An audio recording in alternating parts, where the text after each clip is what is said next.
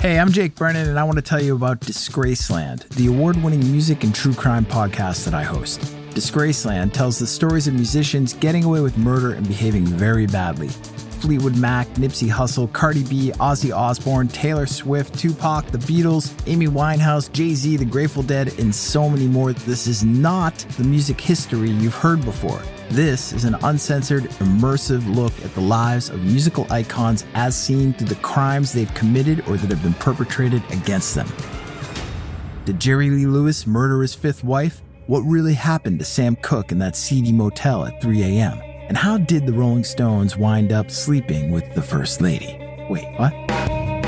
New episodes of Disgraceland drop every Tuesday with bonus episodes released on Mondays and Thursdays. So get in, buckle up, and join me in Disgraceland. Available right now, wherever you get your podcasts. Rockarola. I had a thing. That's not the thing.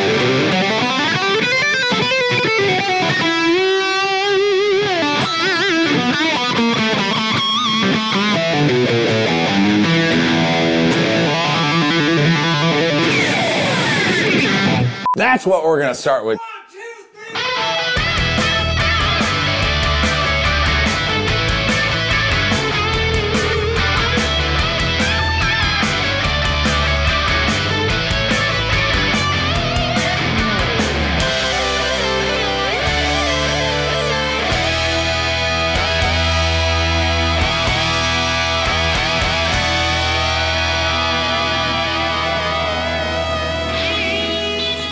Hey, what's up? This is Chris Shiflett, and you're watching another fine episode of Shred with Shifty. Got something a little different for you today, exclusively on Volume.com. We're going to look at some unreleased footage from the episodes we've already posted. Um, take some questions from the people and look at some versions you folks out there posted, learning the solos yourselves, and uh, and do a little review on that. I gotta say, there's not enough of those. I was hoping there'd be more of those. We didn't find any for Rivers, none for Lindsay, but we found a couple for Alex, and they're great. So we're gonna show it. But I I, I just want to encourage everybody out there watching. That's the thing. Learn the solo and post it and tag us and then we'll make fun of you on shows like this at a later date. Come on, let's do it, people. All right, first, uh, don't forget, follow me across all my social media. Go to chrisshiflettmusic.com. You can check my tour dates. You can pre-order my new record, Lost at Sea. You can get a bundle. Uh, you can sign up for Shifty's Tackle Shop, and you can look at my tour dates. We just announced October 6th at Antone's for one of those ACL late night gigs with uh, with Ellis Bullard down there. I think there's still tickets left for that. And uh, the matinee show in Chicago at Fitzgerald Sidebar with my buddy Jim Lindberg from Pennywise. I think there's still a couple tickets left for that. Come out and pregame Riot Fest, pregame uh, ACL. It's going to be both those shows are going to be great. And um, and also really wanted to say big thanks to everybody that came out for my West Coast shows. They were amazing, pretty much the best we've ever done. We had a great time. So uh, we'll do that all again real soon. Absolutely amazing. All right, let's get to it. Let's take a look at some of the solos you posted. All right, our first solo today is from Luke, the Animal Steel. Let's see how he did Limelight.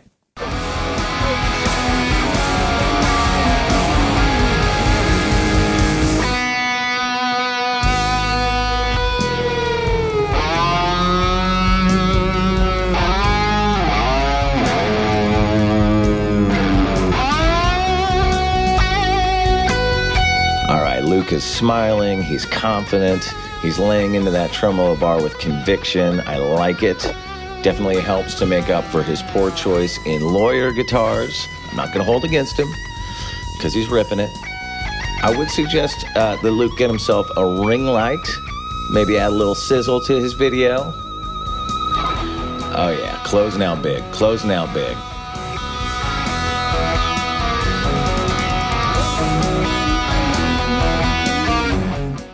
Right, Luke Steele, solid. Let's see how Robert Connell did it.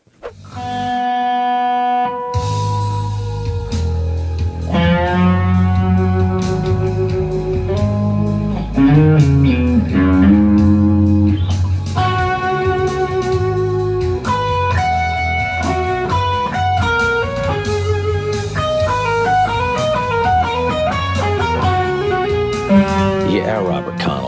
Salute the way you totally disregard the phrasing of this solo and make it your own. And that upside down fender strap shows the world you're not living in society's lines. All right, Robert Connell, bonus points for wearing a Rush t shirt. Nice work, buddy. Uh, like I said, couldn't find anybody tackling Rivers or Lindsay, so, you know, we need you to keep them coming. All right, now this next one isn't somebody actually tackling Limelight uh, and playing the solo, but it's a fantastic review of the episode from our new friend, Tim from Kicking Herald. Attention, all planets of the Solar Federation.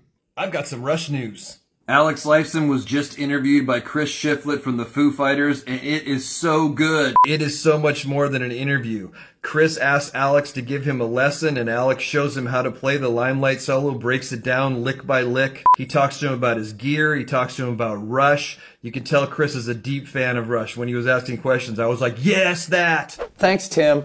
Hope you dig some of the other videos too. We got a bunch more coming. All right, so this next submission by Jeej, aka Jeremy, uh, is again, he didn't tackle one of the songs that we've covered in the show, but he did one of my guitar solos from the Foo Fighters song Long Road to Ruin, and he killed it did a really good job, which is not surprising because apparently this guy's in a Foo Fighter cover band.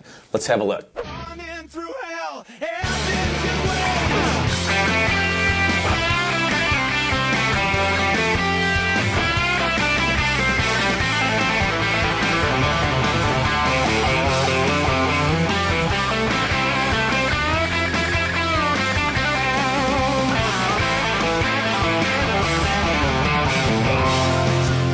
That was great. I love that version so much that I duetted with him and did a harmony on my TikTok account. So go look for that there. Nice work there, Jeej.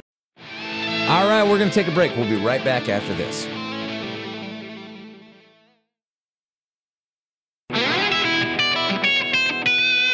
All right, let's uh, let's get into some of these unreleased guest questions from the episodes that we've already released. First one's with Alex Lifeson.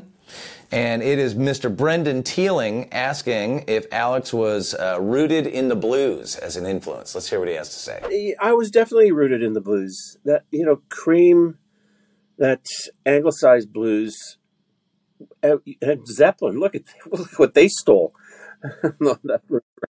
they stole everything from those old blues players. But that's where I learned how to play. That's where I learned those scales and then you could sort of go from wherever you want uh, once you have that fundamental understanding of how that scale works and works the way up the neck.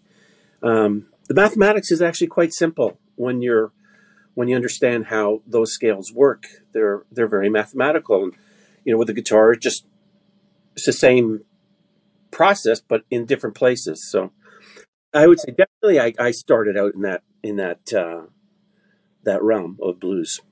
You heard it here first. Alex Lifeson was indeed rooted in the blues. Take that, Brendan. All right, next up, my man Tim Hardiman wants to know about Alex's signature Epiphone guitar. And I piggyback this with a question from uh, Lyndon606 about whether or not you can tell the difference between an Epiphone and a Gibson when you're at the elite pro level. Let's hear what he has to say. So the Epiphone is identical to the Gibson.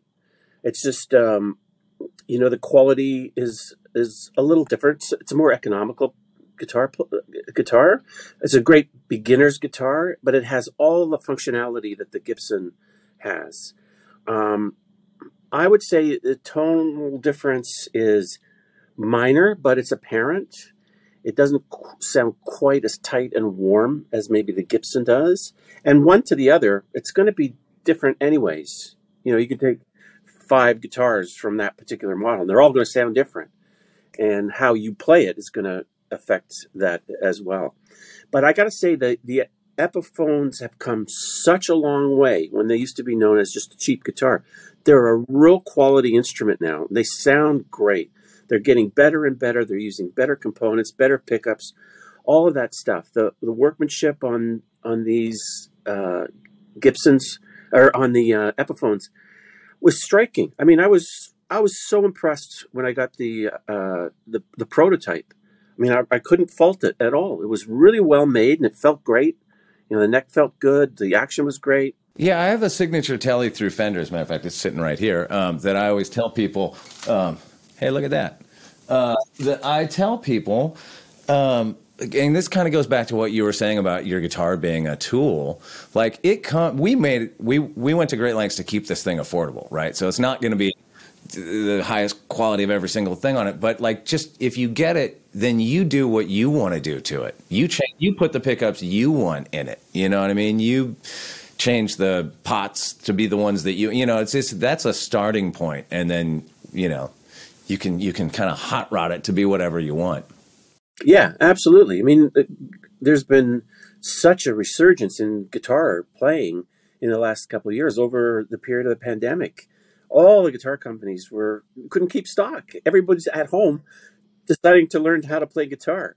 So it's, it was perfect for a, a guitar like the uh, Epiphone, where it's an affordable model. It's a great beginner model. It's under a thousand dollars. You can get right into a good quality instrument. Uh, and and they were smart. I mean, things have really changed in that family, in the Gibson Epiphone family. All right, make sure you order your own Alex Lifeson Epiphone signature model. It's a fantastic piece of gear. All right, let's move on to Rivers Cuomo from Weezer. I had a question for him about soccer.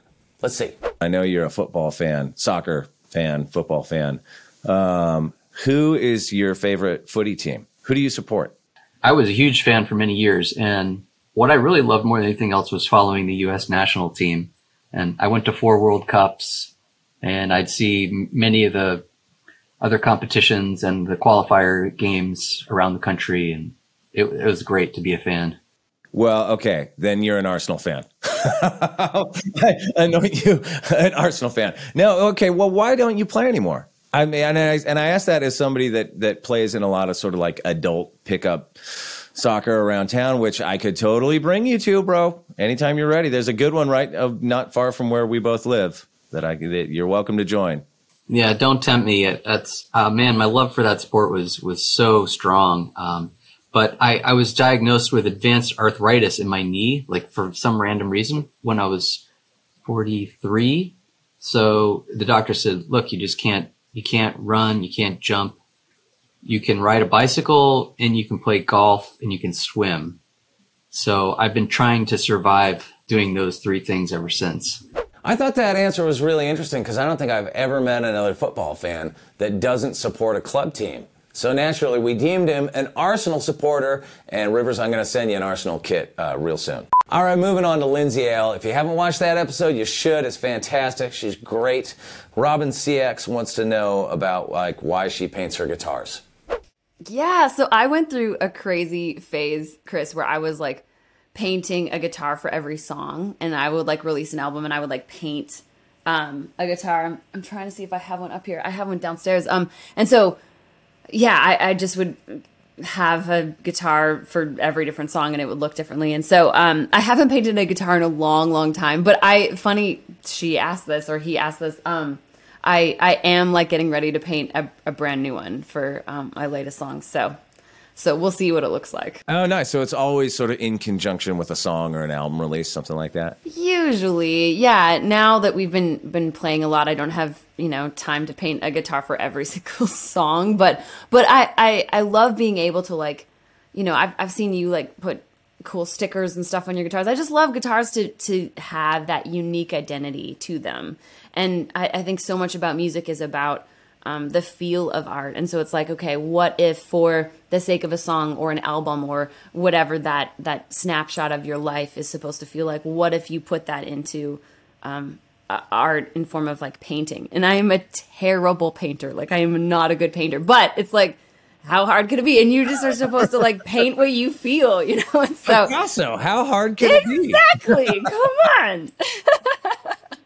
All right, we're going to wrap this up with Nile Rodgers explaining how he put the chords together for the David Bowie classic song Let's Dance. I got to tell you, this is one of my favorite parts of the whole interview. We're going to check out a little segment from it now, but if you want to watch the full-length, long-form version of it, head on over to volume.com slash shifty and check it out. Let's go. I loved what Bob Clearmountain had done.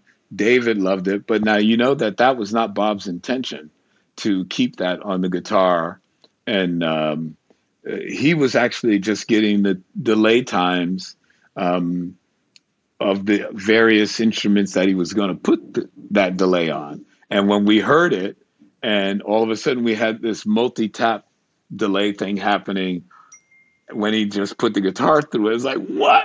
That is Yeah. amazing. That's Don't change those we, knobs. we Perfect. flipped. Yeah, we, we went bananas. We loved it, and we're like, leave it like that. We leave it like that? No, because I was just playing tight with the horns. I was just playing bip bip bip because I was you know Ah. running away from chucking because of the whole disco sucks thing. So I I stopped chucking.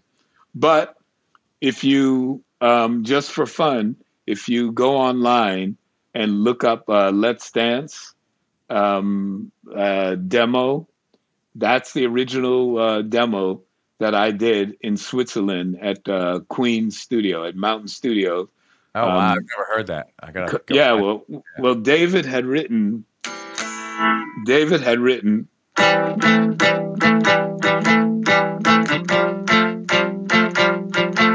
Let's dance.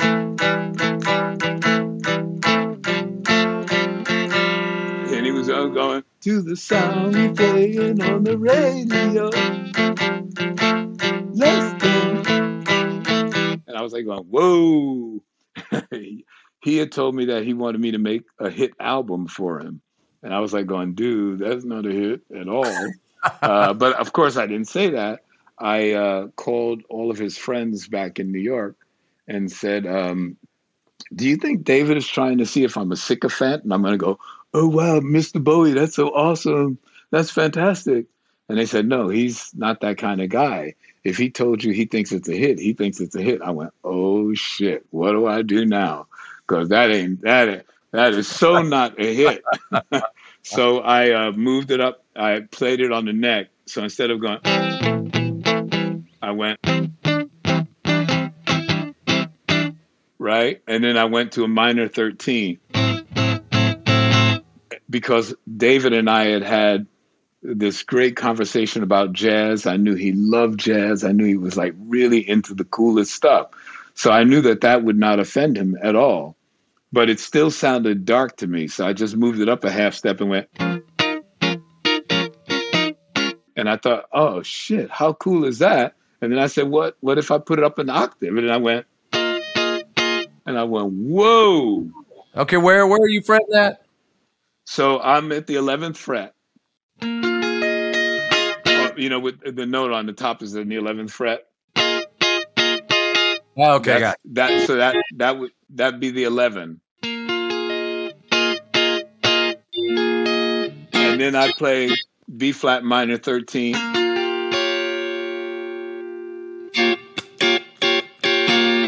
Right, and then I play just a straight, um, just just a straight six chord, a major six chord, a G flat six. Oh, okay, okay, okay, yeah. Oh, okay, wow. So you're you're barring all the way across up there. Yeah. Ah. Yep. And then I'm going back to a straight B flat minor seven, but playing it here. Okay, where? Oh, okay, without that fourth thing in there. Okay, gotcha. Uh, wh- When you're when you're playing that, are you thinking those chords while you're doing? Totally. Well, I'm going to show you the you're method. of what you're doing. Here, here's the method to the madness. So here's what I was thinking about from the moment I did the arrangement. I was just thinking about smooth voice leading. So I went.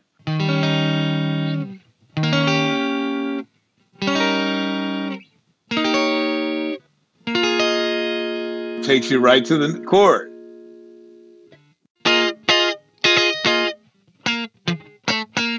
Then right here.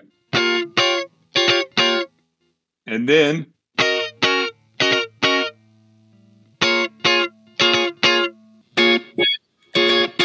Right, so you go so you play And then so then the rest of the song is just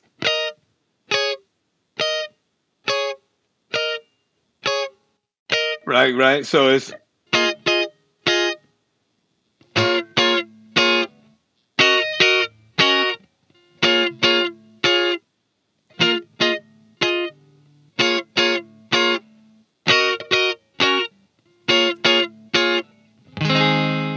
All right, now that we know how to play Let's Dance note for note perfect, let's get into some questions from you folks, the people.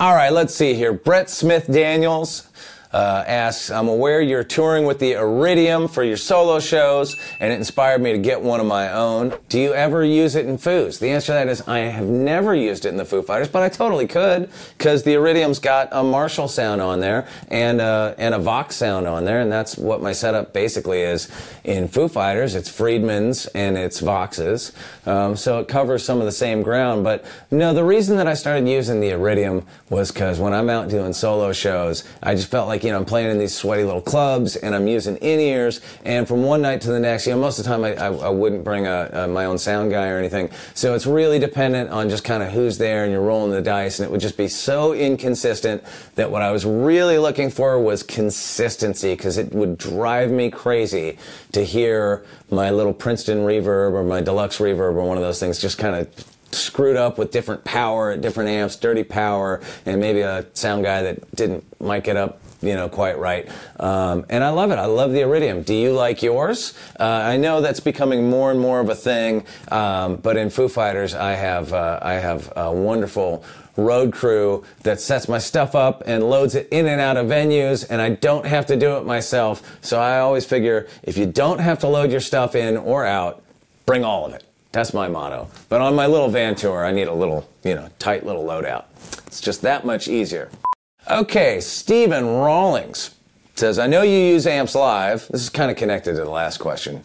But any experience with the quad cortex or modeling? Well, I do have a fair bit of experience with modeling, like I just mentioned, because I've been using that Iridium for the last, like, I don't know, eight months or so. But also on this show, I'm always plugged in for these interviews to my Line 6 Helix, and it sounds great. Listen to this. See, you wouldn't know that that's not an amp mic'd up, would you? That's it. Line 6 Helix. I love them.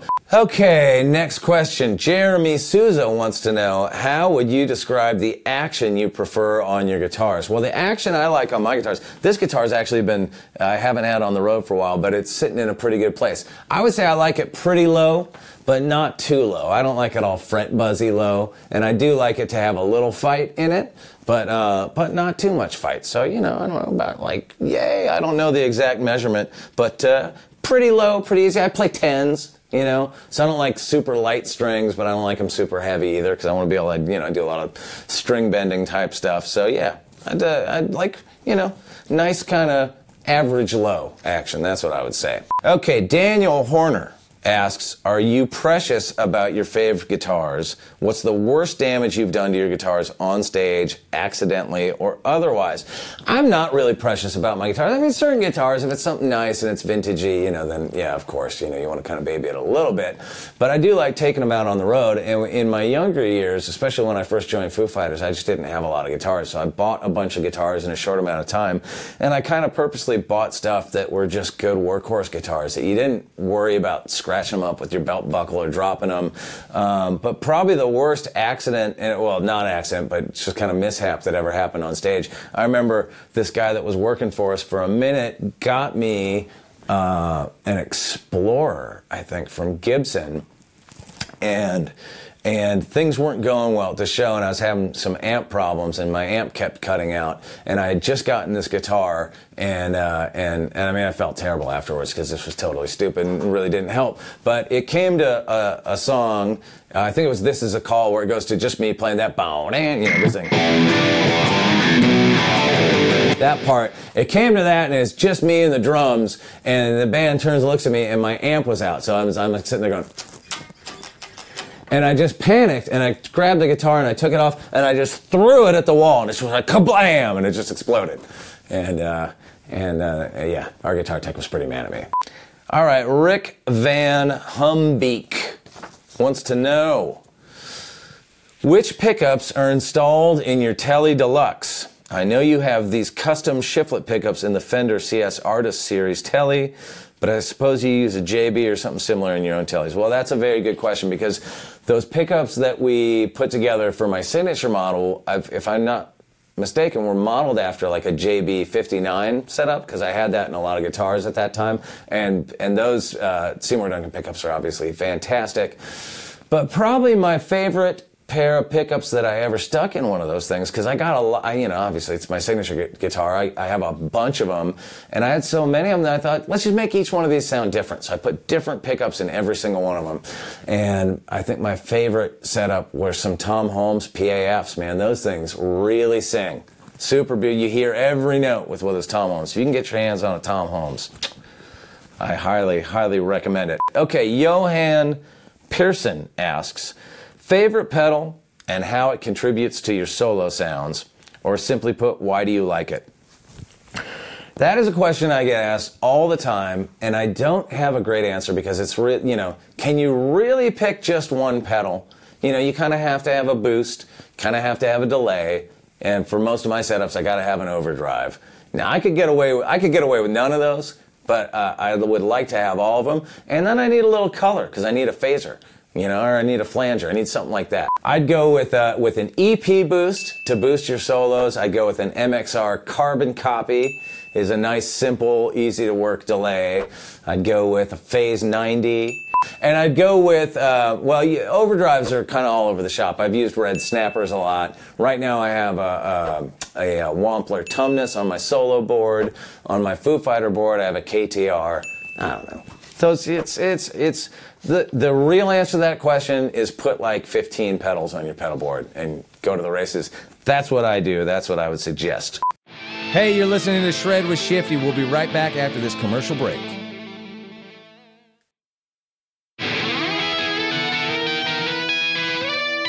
Okay, Mark Tomko wants to know where to get a solid G or B bender installed on a Tele and tips on how to play it effectively. Well, I'll tell you what, I have a B bender um, that started its life as just a kind of run of the mill American made Tele that Fender had given me a while ago, and I, I took it in to uh, Joe Glaser's place out in Nashville and got that Joe Glaser B bender mod, which it, I think is like kind of the go to. B-bender modification, or you can buy the, the classic Gene Parsons version. I know Fender makes a version of that. Um, you could probably buy it direct from him too. I don't know. I'm not really the guy to ask on tips on how to play it effectively because I'm not very good at it. I have one. As a matter of fact, I have it right here. Hold on. As you can see, I have one that I got the Joe Glaser mod on. But I have never really incorporated this into like playing it night after night after night and getting really comfortable with it and getting any good at it. I, I'm, I'm pretty terrible at it if I'm being honest. Yeah, it's cool. I dig this thing.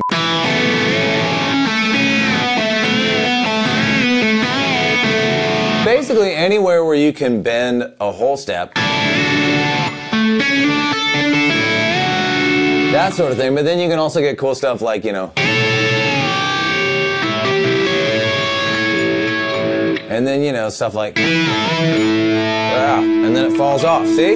I've never incorporated this into my daily routine, but one of these days, uh, it's, you know, it's on my, it's on that list with like my banjo, my mandolin, my dobro. It's all those things, my pedal steel that one of these days I'm just going to spend a whole lot of time with. I'm going to get really comfortable with, but hasn't happened yet. Angel Morgan uh, is asking about my Jazzmaster. He said, Is that a guitar that is going to stay in the rotation? And if so, what are the things you like about it? I'll tell you what I like about that Jazzmaster I've been playing. Well, I got a couple of them because I played Greg Kurstin's Jazzmaster quite a bit on the new Foo record. And I didn't have one, and it's got, you know, Jazzmaster's got a very specific sound to it, so it seems like it lends itself well to, to the new songs. And um, sounds great coming through that Vox dig it. So, will it stay in the rotation? I don't know. You know it is with guitars. You kind of come in and out of, uh, you, you, play this one thing a lot and then you switch to something else. And then a few years later, you, oh, what about that Jazzmaster? So, I don't know. We'll see. Victor Job wants to know about my amp switching for the Foos. What kind of switching system are you using? Well, I've got an RJM uh, switcher Can't remember what it's called, but Dave Friedman built it and it's great. I love it. I go A B in between the Friedman and the Vox quite a bit throughout the course of the show.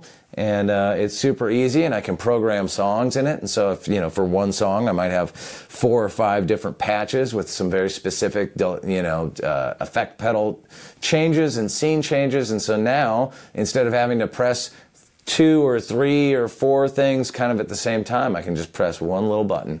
Boom instant tone. He also said, Can we be best friends and can I be your roadie? No on both counts. Okay, this next question is from somebody that seems a little familiar. His name's The Jaren, and he says, Why are you playing Brad Paisley's guitar? He's referring to my Paisley Telecaster, and the reason I'm playing that Paisley Telecaster, Jaren, is because you wouldn't give me one of your flying V's. So I'm waiting, and when that shows up, I'll switch it out. Thanks, buddy.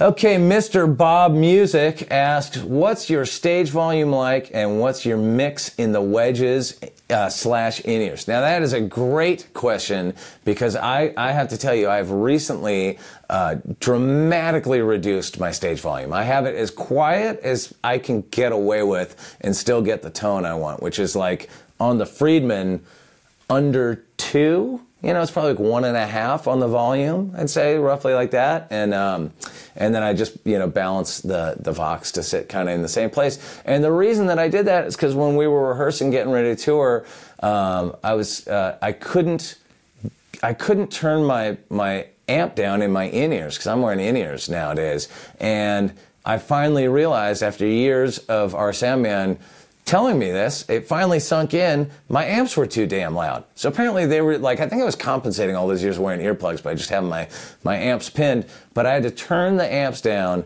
so that I could hear my vocal because otherwise there was no way to get that in balance. And now I love it. It's great. It's like sounds so much better.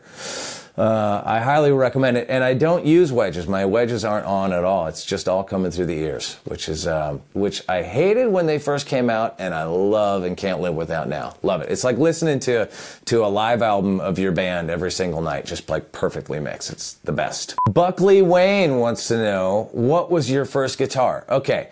This is something I need your help with out there. I need you folks to do a little inter- internet research because my first guitar, the first guitar I learned on was my brother's old Epiphone acoustic, right? But then my mom, when I was probably like 11 or something, bought me a Takamine Explorer shape. And at the time, I thought that it was, uh, uh, it's basically like, looked like a copy of an Aria Pro 2, but looking back, I go, well, were those the same company? And I just didn't know it. I don't know. It was that same shape. It was black. It was like a small little Explorer. And I had that for a couple of years and then sold it when I was in about 10th grade and I bought this black Les Paul from, uh, from my friend Jay Duff. Who uh, was a classmate of mine in high school? Um, this thing has been through everything with me. This played like almost every high school gig I ever did. It used to have um, it used to have a pick guard on it. Uh, the pickups I sw- swapped out a million times. It didn't say shifty up there like it does now. Um, and uh, and it didn't have any of this wear and tear. And I put all I wore all that paint off the neck myself. Um, and when I joined Foo Fighters, this was the only functional guitar that I had. So this toured constantly in those early years being in Foos. And at a certain point, I retired it from the road because I got nervous about it. But I'm going to bring it back because I'll tell you what, when I turned 50, Pat Smear bought me the nicest birthday present, nicest present period I think anybody ever got me. Because the pickups have been swapped out so many times, I had no idea, you know, whatever happened to the original one. So he went out. Well, let me back up a little bit. Pat Smear bought this exact guitar a few years ago and pulled it out of the case and I was like my eyes bugged out of my head. I couldn't believe it. I was like that's it's an 82 Black Beauty Les Paul it's not a particularly collectible uh, guitar or anything, but somehow he found one, not because he knew that I had one, but he just happened to buy one. And it was exactly the same as mine, but mint. So we started talking about it, and I was telling him how I didn't take it on tour anymore and had retired it from the road. So he went out and found me period correct pickups, which are in this now. That sounds great. And uh, and I put those in there and, and got it cleaned up, and um, and I am going to return this thing to touring because you know you have to take these things on the road. You can't just keep them in a closet. But um, you know what I love about this guitar too? Uh, Why didn't this catch on? Look at that. Look at that. You pop that thing right out. Here, that's out of focus. But you pop that thing out, and it's a built-in string winder. That's like the best guitar invention that never took off. Love it.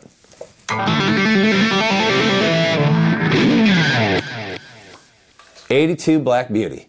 Shermzilla wants to know what's your warm up routine before a show? Does it change depending on who you're playing with? Example, do you warm up differently for a Foo Fighter show versus a solo show?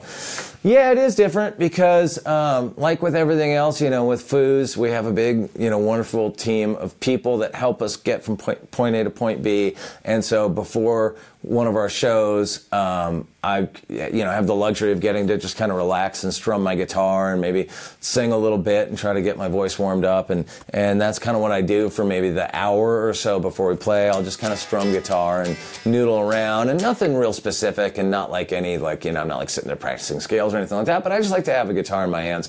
Whereas with a solo show, um, I mean, I, I like to do more or less the same thing. I just don't have you know, they, I'm a little more involved in like setting up the stage and making sure everything's working. And then I'm trying to go like and do that whole thing and get ready to play. So it's it's a little, uh, or I should say, a lot less relaxed. Um, but yeah, it's same idea. It's just if you just if you just strum a little, sing a little, it's good to kind of you know get yourself loose and maybe stretch your legs a little bit before you get out there and and, uh, and try to perform. Okay, we're to do one more question here, and it is from Jason W.W. White. And he asks me to show us the lead lick to Under You. It seems you play it different. Uh, no, it seems you play it in different positions on the neck at the intro versus the outro. Okay, I'll show you what I did. Well, I think this is what I did on the record. You know, we've been playing it live a little bit, so it's probably evolved some. So you're basically, you know, the song's in A. And uh, and I am down here, uh, kind of playing out of this, you know, the minor F sharp minor pentatonic or A major, you know, however you want to look at it. And I'm playing one of these little widdly widdly bends.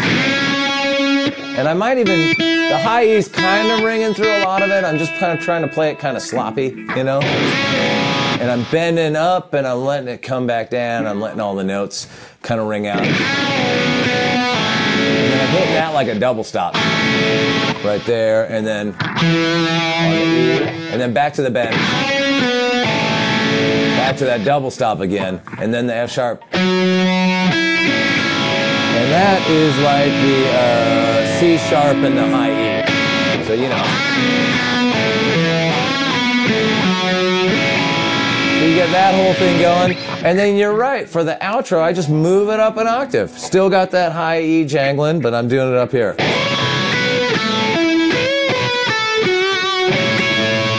And then it starts doing that little repeating thing where you're throwing in the uh, you're throwing in this note.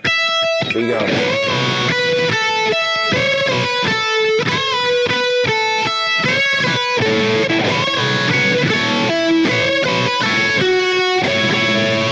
Close it out with a big. And don't forget the song starts with a.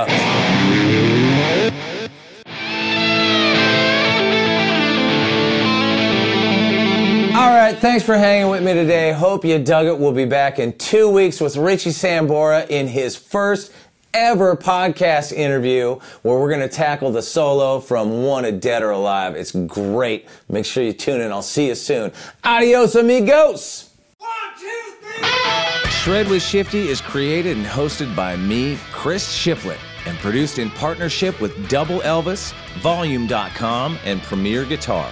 If you're digging the show, make sure you hit that follow or subscribe button so you get our new episodes when they come out every other week. Volume.com is a free platform with live stream performances, concert broadcasts, and a video archive that includes performances by Brothers Osborne, Stone Temple Pilots, Dierks Bentley, Weezer, and more. Shred with Shifty is produced by Jason Shadrick. Our executive producers are Brady Sadler and Jake Brennan for Double Elvis. Engineering support by Matt Tahaney and Matt Bowden. Our video editors are Dan DeStefano and Addison Savan. Special thanks to Chris Peterson, Greg Necron, and the entire Volume.com crew. Adios, amigos.